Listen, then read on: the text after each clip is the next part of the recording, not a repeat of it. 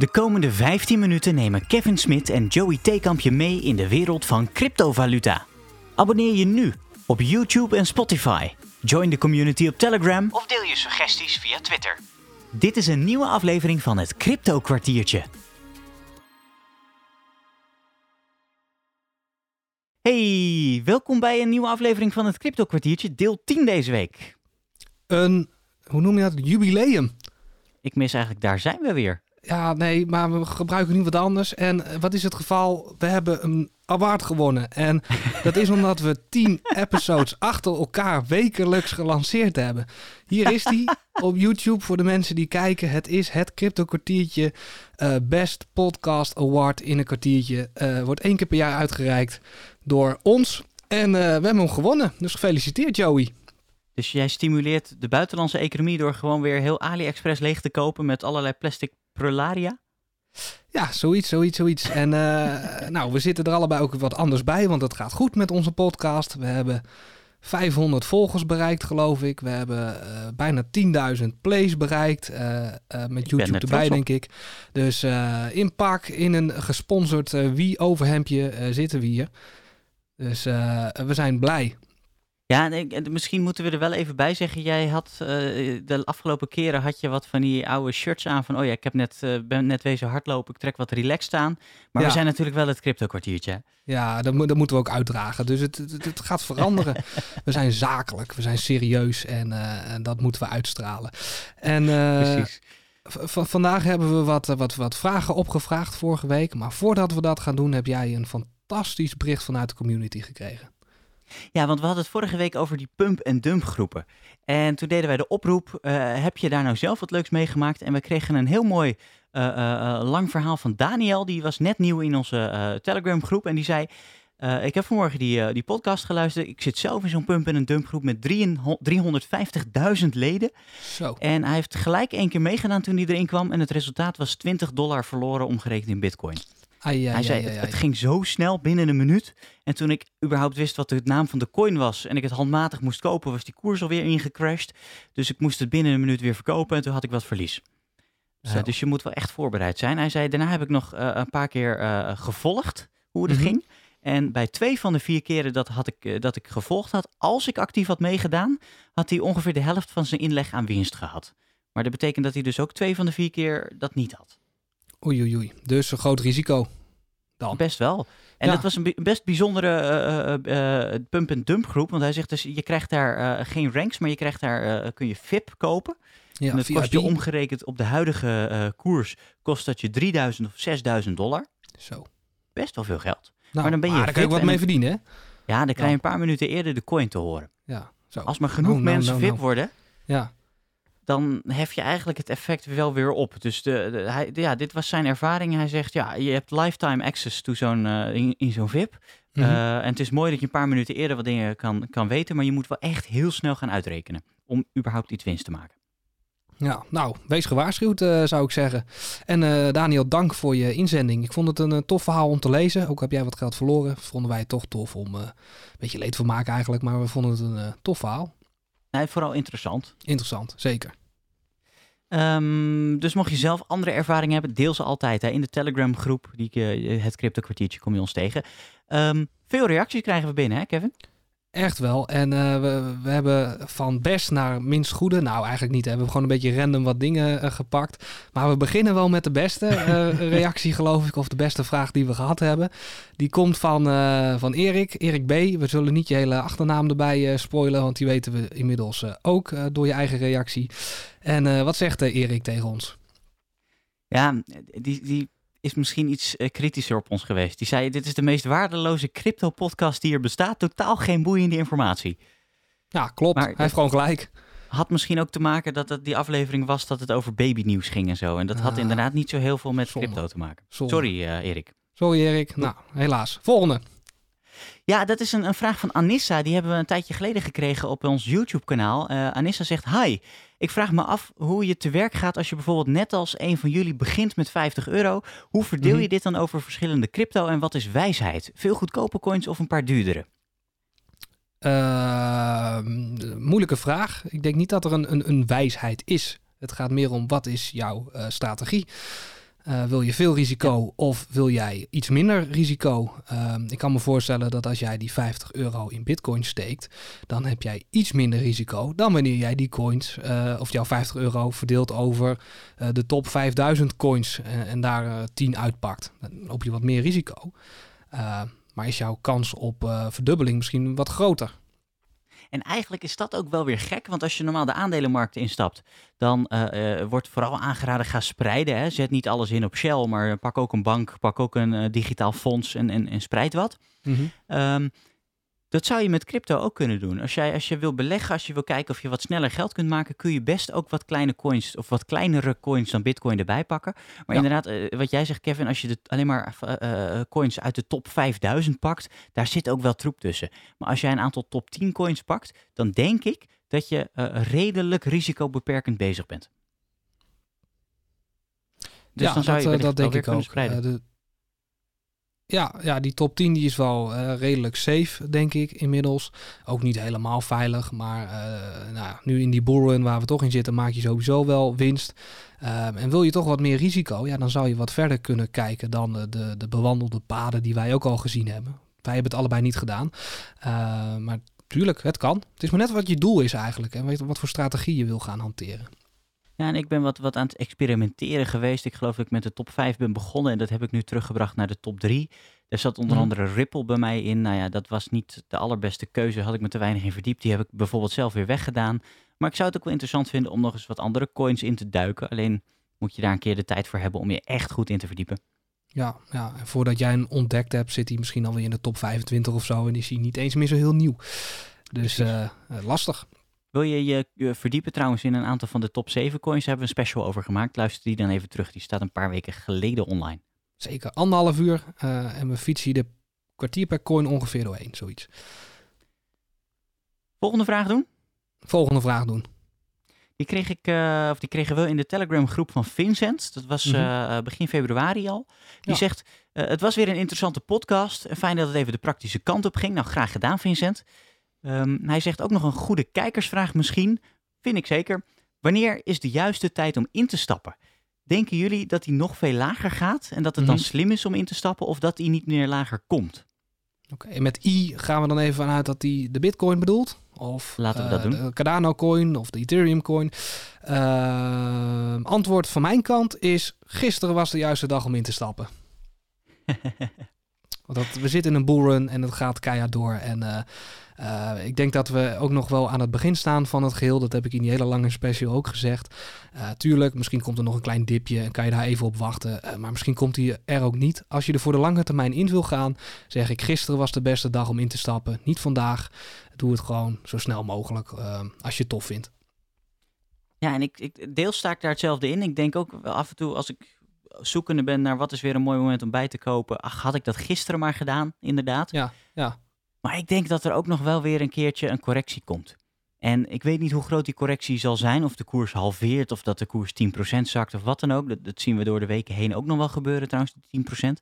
Maar ik denk dat er ergens nog weer een correctie komt. Zeker als het economisch allemaal even wat minder gaat en men zeker de kleine instapper toch denkt van, oh, dat geld in bitcoin, dat heb ik gewoon nodig om de rekeningen te betalen. Ja. En dan zou dat wellicht nog een interessant moment kunnen zijn. Maar ja, of dat komt, dat blijft gokken.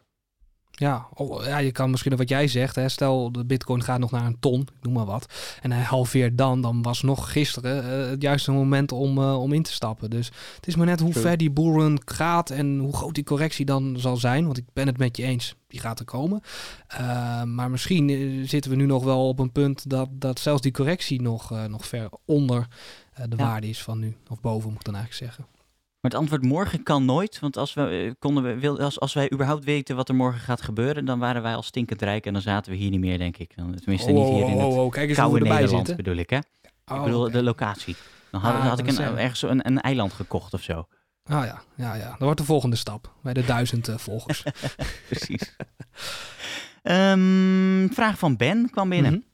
Die zei, mannen, wat ik trouwens nog wilde vragen. Oh. Als jullie het hebben over een bepaalde altcoin, zou ik ook graag willen weten wat jullie heeft doen besluiten om er wel of geen geld in te stoppen. Dus welke eigenschappen de coin bezit die het in jullie ogen waardevol maakt? Lastig. Deels hebben we die ook al beantwoord in een special. behandeld, beantwoord? Ja, ik vind het wel een moeilijke vraag. Dat verschilt ook per coin wel een beetje, denk ik. Want iedere coin die lost in mijn ogen een eigen probleem op. En in sommige oplossingen geloof je. En in sommige oplossingen geloof je misschien niet. Dat is eigenlijk het enige antwoord wat ik op deze vraag zou kunnen geven. Ik weet niet hoe jij daarin staat. Nou ja, kijk, heel eerlijk natuurlijk. Toen ik instapte, dan ben ik ook wat gaan experimenteren. En ik ben ook nog wat met daytraden aan het experimenteren geweest. En gewoon voor de lol. Totdat je om 3 uur 's nachts denkt van... mijn hemel, waar ben ik nu mee bezig? Ik moet er om 7 uur weer uit.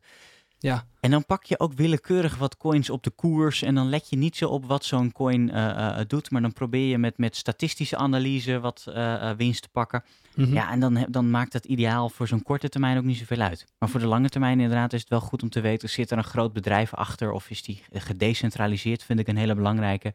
Ja. Zit er een maximum aan de hoeveelheid coins? Vind ik een belangrijke. Mm-hmm. Hoe hoger dat maximum en hoeveel er nog in omloop kan komen... hoe risicovoller dat zou kunnen zijn... Ja. Zeker als er helemaal geen maximum aan zit. En dat zijn toch wel redelijk basale eigenschappen die ik meeweeg. Ja. En jij zegt maximale coins vind ik belangrijk. Vind je dan dat er een maximaal is, vind je dat belangrijk? Of vind je het belangrijk dat die door kan groeien? En wat dan de factor daarin is, hoe lang dat duurt en hoe dat werkt... Ja, nou, beide kan. Hè. De doorgroeien mag van mij als het maar beperkt is. En er zijn genoeg coins die zijn volledig vrij in hun groei. Mm-hmm. En dat vind ik gevaarlijk. Ja. Ja, kan volgens mij gedrukt worden dan. Er zo eentje. Die kan volgens mij onbeperkt bijgedrukt worden. Ja. Vind ik risicovol, want dan betekent het dat je dus gewoon in één keer van de een op het andere moment met een digitale toepassing kun je het aantal coins in omloop verdubbelen, wat betekent dat de koers gewoon halveert. Ja. Ja, doodzonde is dat dan. Dus ja, daar kijk ik ook wel voor uit voor dat soort dingen. Dus dat nemen we vooral mee, denk ik. Ik hoop dat we zo jouw vraag hebben beantwoord, Ben. En laat het vooral anders weten, dan gaan we er nog wat dieper op in. In de Telegram-groep, want daar zit je in. We weten dat je luistert, dus laat het dan weten je achter. Te vinden. We weten je te vinden, Ben. We kregen ook van Erik, een andere Erik, K is dit, nog een vraag. Populaire naam, leuke naam. Dankjewel ook dat je luistert, Erik. Hij had nog een vraag voor de podcast. Hoe zit het nou met belasting? Normaal haalt de Belastingdienst info over je vermogen bij de bank op... maar bij crypto kan dat niet. Oneens. Ja, gedeeltelijk eens. Je moet, nu is het nog zo dat je zelf moet invullen wat jij bezit... en wat dan de waarde was op 1 januari van het jaar daarvoor. Alleen, heel toevallig, heb ik gelezen dat ze nu bezig zijn... en met ze heb ik het over een Amerikaans gerechtshof ergens... dat jij straks niet meer jouw coins van een exchange af mag gaan halen. Dus ze gaan crypto wat moeilijker proberen te maken. Kijk, het is er nog niet doorheen. Het staat nog in de kinderschoenen. Maar dat zou dus betekenen... Hè, je verifieert je paspoort al op het moment dat jij coins wil gaan kopen. Dat het al heel erg duidelijk is wat jouw wallet is en hoeveel daarop staat. Maar dat betekent dus ook dat een hardware wallet niet meer werkt. Dan wel. Ja, misschien kan je dan alleen nog maar senden vanaf dat ding en kan je niet meer receiven. Ja, weet je, er zullen altijd andere landen blijven waar je die dingen kan kopen. Stel, Zwitserland doet niet mee, dan koop ik mijn coins in Zwitserland, zet ik ze op mijn hardware wallet en dan, huppakee, kan ik nog hetzelfde doen. Dus ik ben er niet heel bang voor, maar het is wel een eerste stap om crypto moeilijker te maken. Wat op zich logisch is, want het is een gevaar voor de ECB en ook wel voor de Amerikaanse bank, denk ik. Zeker, dat is gewoon zo. En dus die vermogenscheck die gebeurt nog niet nee. Op crypto. Wel op inderdaad je gewone banksaldo, want dan wordt netjes in box 3 ingevuld hoeveel je vermogen is. Ja. Crypto nog niet, maar in principe zou het wel kunnen als je via de normale wegen coins koopt. Want wat jij inderdaad al zei, Kevin, op een gegeven moment als jij een account op bij een exchange aanmaakt, dan moet jij je paspoort of een rijbewijs uploaden, moet je bewijzen dat jij het bent. Ik had onlangs, moest ik dat opnieuw doen, want ik had mijn wachtwoord, ik wist het niet, maar ik had mijn wachtwoord veranderd. Ja. Dat doe ik wel eens in mijn slaap. En dan willen ze zeker weten dat jij dat nog steeds bent. Voordat je het geld eraf kan halen. Voordat je het naar een andere wallet kan sturen. Ja. Dus wat dat betreft wordt het al redelijk dichtgetimmerd... als jij de gewone normale wegen bewandelt... en de normale exchanges gebruikt in Europa. Ja, dus eigenlijk kortom... je moet het nog wel zelf invullen. Het is je eigen verantwoordelijkheid. Het wordt niet voor ingevuld, zoals jij zegt. Maar... alle transacties die jij bij Europese dingen doet... waar je een paspoort voor nodig hebt... die worden toch wel gemonitord. Dus ergens is er heel moeilijk om er nog een grijs gebied te hebben waar het niet meer te traceren is. Wat vroeger natuurlijk wel het geval was. Ja, dus het kan nog wel. Hè? Je kan nog verzuimen je crypto in te vullen bij de belastingaangifte. Maar doe het nou gewoon niet. Hè? De regeltjes zijn er heel belangrijk en niet voor niks. Precies. Met het wijzende vingertje van Kevin erbij als je op YouTube meekijkt. Ik kijk eens eventjes naar naar de tijd. We zijn inmiddels ook een kwartier al onderweg. De tijd gaat heel hard. Mm-hmm. Zeker als we wat vragen beantwoorden. Een hele leuke vraag vind ik nog wel van Finn. Die kregen wij vorige week. Of wij in een volgende video willen uitleggen wat staking is. Ja. En hij heeft eigenlijk een tweede vraag erbij, wat een correctie precies is en waarom het plaatsvindt. En we hebben net even in ons vooroverleg besloten dat we over 2 afleveringen het over staking gaan hebben. Ja, en die correctie die kunnen we op zich nu nog wel even doen, toch? Klein toegift dan, ga je gang. Kleine toegift. Nou, we hebben het er eigenlijk al over gehad, beste Vin, in deze aflevering. We zitten nu in een bullrun. Alles stijgt, maar stijgt alles wat minder hard of daalt het juist? Dan hebben we te maken met een correctie als dat wat langer duurt. 1 dag is niet per se een correctie, zeg ik juist, hè? Als het wat langer goed gecorrigeerd wordt, dan spreek je echt van een goede correctie. Nou ja, maar ook een kleine correctie is een correctie, hè? Ja, dat is waar. Klein, groot, correctie is een correctie. Dus als de waarde iets meer daalt dan die ene procent of zo, dan heb je wel te maken met even een tikje, een correctie. Als je de lijn bekijkt, dan gaat de lijn heel mooi gestaag schuin omhoog en dan ineens, poef, schiet hij even naar beneden. Juist, ja, dat. En dat kan door allerlei omstandigheden zijn. Hè? Door mensen ineens gaan verkopen omdat ze de koers hoog genoeg vinden, kan een correctie zijn.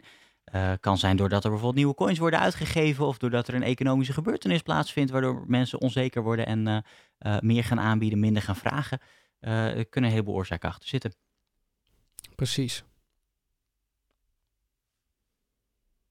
Dat was hem denk ik, of niet weer voor deze week. Zeker. We hebben nog 1 vraag, maar we gaan we niet redden. Dus die gaan we gewoon in de volgende aflevering er vooraf bij proppen, denk ik. Of bij een andere aflevering nog een keer. Als er nog meer vragen binnenkomen, laten we dan zeggen, we doen het over een paar weken weer. Doen we weer een Q&A. Juist, dat was ook mijn komma in deze zin. Ik vind het eigenlijk wel leuk om dit soort vragen te beantwoorden. Dus stel ze gerust. Misschien gooien we ze nog een keer in 1 zo'n aflevering. Misschien dat we ze vooraf een keer doen. 1 per aflevering of zo. We gaan maar kijken hoe het loopt. We vinden het in ieder geval super tof dat er zoveel mensen luisteren, kijken en ook participeren in die groep van ons. Dus hou dat vooral vol. Het maakt ons enthousiast. Wij hebben vuur in de ogen. Althans, jij nu ook wel op dit moment. Bedankt voor het luisteren weer en tot volgende week. Wil je meer cryptokwartiertjes horen? Abonneer je nu op YouTube en Spotify. Join de community op Telegram of deel je suggesties via Twitter. Bedankt voor het luisteren en tot het volgende cryptokwartiertje.